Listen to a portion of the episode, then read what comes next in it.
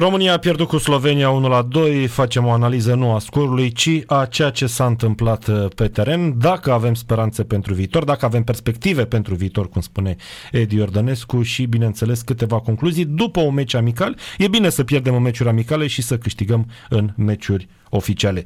Discutăm despre acest subiect cu Ionus Rada, fostul fotbalist de la uh, Steaua, de la Rapid și așa mai departe și de la echipa națională. Salut Ionus, bună dimineața! Bună dimineața și un salut către ascultătorii dumneavoastră. Cum ți s-a părut meciul de aseară și dacă putem să extragem și lucruri pozitive, nu doar negative? Uh, da, uh, spuneai tu că um, ar fi bine să câștigăm în oficiale, însă știm foarte bine că asta, asta este rolul acestor meciuri amicale, aceea de a câștiga încredere. În momentul în care pierzi, Uh, chiar și într-un amical, în care, așa cum a spus, tu urmărești să spunem alte lucruri, uh, e greu să construiești ceea ce mulți dintre jucătorii celor de la Slovenia sau cel care a avut interviu în care spunea că avem nevoie de o mentalitate puternică, avem nevoie de o încredere mai mare. Ei, toate aceste lucruri vin după ce reușești niște rezultate bune. Clar, sunt și lucruri pozitive, așa cum am văzut câțiva jucători care uh, au revenit la o formă așa cum uh, îi știam, Moruțan, Drăgușin, uh, Drăguș uh, în, în, în acest meci. Uh, clar, a fost o echipă mult schimbată, ținând cont de uh, problemele uh, pe care, pe care le știm, jucători accidentăți, jucători care uh, s-au retras și uh, clar uh, trebuie abordată noua campanie din punctul meu de vedere cu un lot, așa cum am spus, 12, 13, 14 jucători aceiași. Uh, bineînțeles că aici, asta este marea problemă la echipa națională, că depinzi foarte mult de uh, continuitatea lor la echipele de club. Însă, dacă vom continua așa cum s-a întâmplat în alte mandate, să schimbăm de la meci la meci, de la convocare la convocare, va fi foarte greu să, sau să uh, slabe șanse să putem uh, uh, obține ceva în campania următoare. Ți-ai fi dorit să vezi alți jucători? Bine, bă, cu siguranță, în momentul în care lotul s-a, s-a anunțat, uh, au fost acele discuții cu Ioani și cu Pitu, dacă meritau să fie lot în, uh, în, în, în lotul uh, României, ținând cont pentru că joacă la echipa primă clasată. Uh, au avut uh, evoluții bune, uh, dar probabil, așa cum am zis, fiind vorba de amical, probabil Edi Ordănescu vrea să includă și în uh, lotul României niște jucători în care să le arate că sunt în vizor, sunt în lista, eu știu, lărgită și uh, acum, uh, bineînțeles că uh, el, a decis, el a decis asta, însă, în principiu, cred că este jucătorii pe care, pe care avem acum la dispoziție și cred că aceștia sunt jucătorii cei mai în formă sau aproape cei mai în formă sau ceea ce putem noi în acest moment aduce la echipa națională.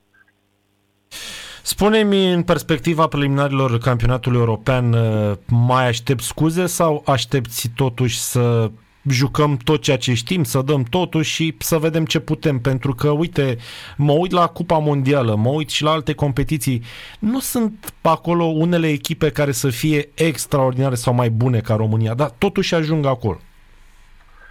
Uh, eu cred că, așa cum, uh, cum am spus la începutul uh, intervenției, cred că trebuie să închegăm acel lot de 12, 13, 14 jucători cu care să abordezi fiecare campanie, fiecare uh, meci, amical, oficial. Dar în același timp, așa cum am spus, iată, intervin accidentări, intervin uh, probleme la...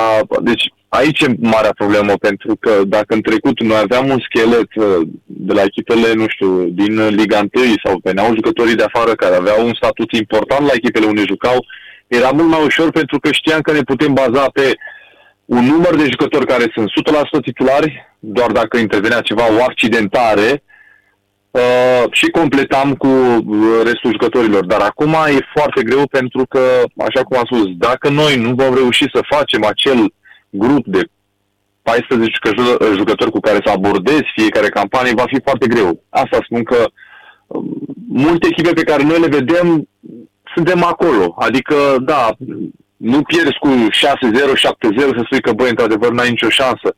Sunt destul de apropiate valorile uh, ca și uh, echipă, mai ales atunci când joacă la echipa națională. Bineînțeles că unele echipe au jucători care evoluează la echipe importante din Europa, dar așa cum am spus, la echipa națională contează foarte mult acel nucleu, contează, bineînțeles, uh, jocul pe care antrenorul încearcă să-l, să-l construiască acolo și, după cum vedem, majoritatea echipelor naționale nu au un joc foarte elaborat, pentru că este foarte greu într-un timp atât de scurt să construiești un joc uh, care să, eu știu, să creeze faze sau spectacol. Totul în organizare și, bineînțeles, acest, uh, această omogenitate care vine din, uh, din partea jucătorilor care se cunosc și joacă de ceva timp împreună la echipa națională.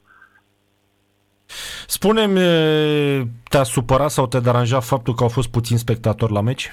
totuși s-a jucat la Cluj, echipa națională a venit acolo, mi-aduc aminte de un meci prin 2015 cu Spania, a fost un stadion aproape plin. Uh, da, am zis, eu îmi doresc ca lumea să, să fie și mai aproape de echipa națională, ținând cont de perioada dificilă. Știu, au multe, eu știu, supărări pe federație, au multe supărări pe uh, ceea ce se întâmplă în fotbalul românesc. Dar, așa cum am spus, echipa națională cred că ne-a dus în trecut multe, uh, multe ne-a dus multe emoții, ne-a dus rezultate frumoase și ar fi păcat ca noi acum, uh, indiferent de așa cum am spus, uh, lăsăm la o parte ceea ce contestațiile care sunt uh, vis-a-vis de federație sau de ceea ce se întâmplă acolo, să mergem și să susținem. Pentru că așa cum Universitatea Cluj uh, a fost în Liga a 4 Liga 3 Liga 2 și venea lumea la stadion, ținând cont de ceea ce se întâmpla la club uh, sau la o echipă de tradiție, lumea merge pentru că ține la acea echipă, indiferent de ceea, se, ceea ce se întâmplă la club, așa ar trebui și la echipa națională. Adică noi ar trebui să ținem flacăra asta vie, uh, pentru că trebuie să fim optimiști și să rămânem în continuare aproape de, de echipa națională, să nu o vedem ca pe o nu știu, o echipă, da, bine, iar pierd sau iar o să facă egal. Nu, pur și simplu trebuie să mergem să fim ai, poate mai aproape ca niciodată de, de echipa națională. Începem 48 de ore Cupa Mondială din Qatar. Care e pronosticul lui Ionus Rada și pe cine vede campioană mondial? Oh, e, am câteva echipe așa favorite. Mi-aș dori, pentru că nu este Italia, uh, mi-aș dori uh, Argentina. Uh, Uh, Argentina, clar, este, uh, este o echipă pe care mi-aș dori să o văd campioană mondială. Uh, după care, bineînțeles, sunt, eu știu, Brazilia, Franța, Germania, care niciodată nu trebuie scoasă din această luptă, Spania, deși e o echipă tânără, și aș merge pe o surpriză, nu știu, mizez pe Danemarca, surpriza frumoasă acestui mondial. Uh, vedem uh, dacă într-adevăr o să, o să facă o campanie reușită. Bineînțeles, iar la fel ambiția lui Ronaldo, unde acolo toată lumea uh, este de așteptat care va fi reacția lui și cum va reuși să se debaraseze emoțional de tot ce i s-a întâmplat în ultimul timp și să reușească un ultim uh, campionat mondial, așa cum probabil și-l dorește el, așteptările care sunt vis-a-vis de jocul și omul Ronaldo, pentru că uh, sunt sigur că mm, va încerca să arate poate mai mult ca niciodată că încă poate, încă își dorește un trofeu, încă își dorește performanță, chiar dacă are o vârstă mm, respectabilă. Mulțumim mult, Ionuț Rada, toate cele bune. Și eu mulțumesc, o zi bună. Ionuț Rada a fostul jucător al celor de la Rapid, de la Steaua și al echipei naționale.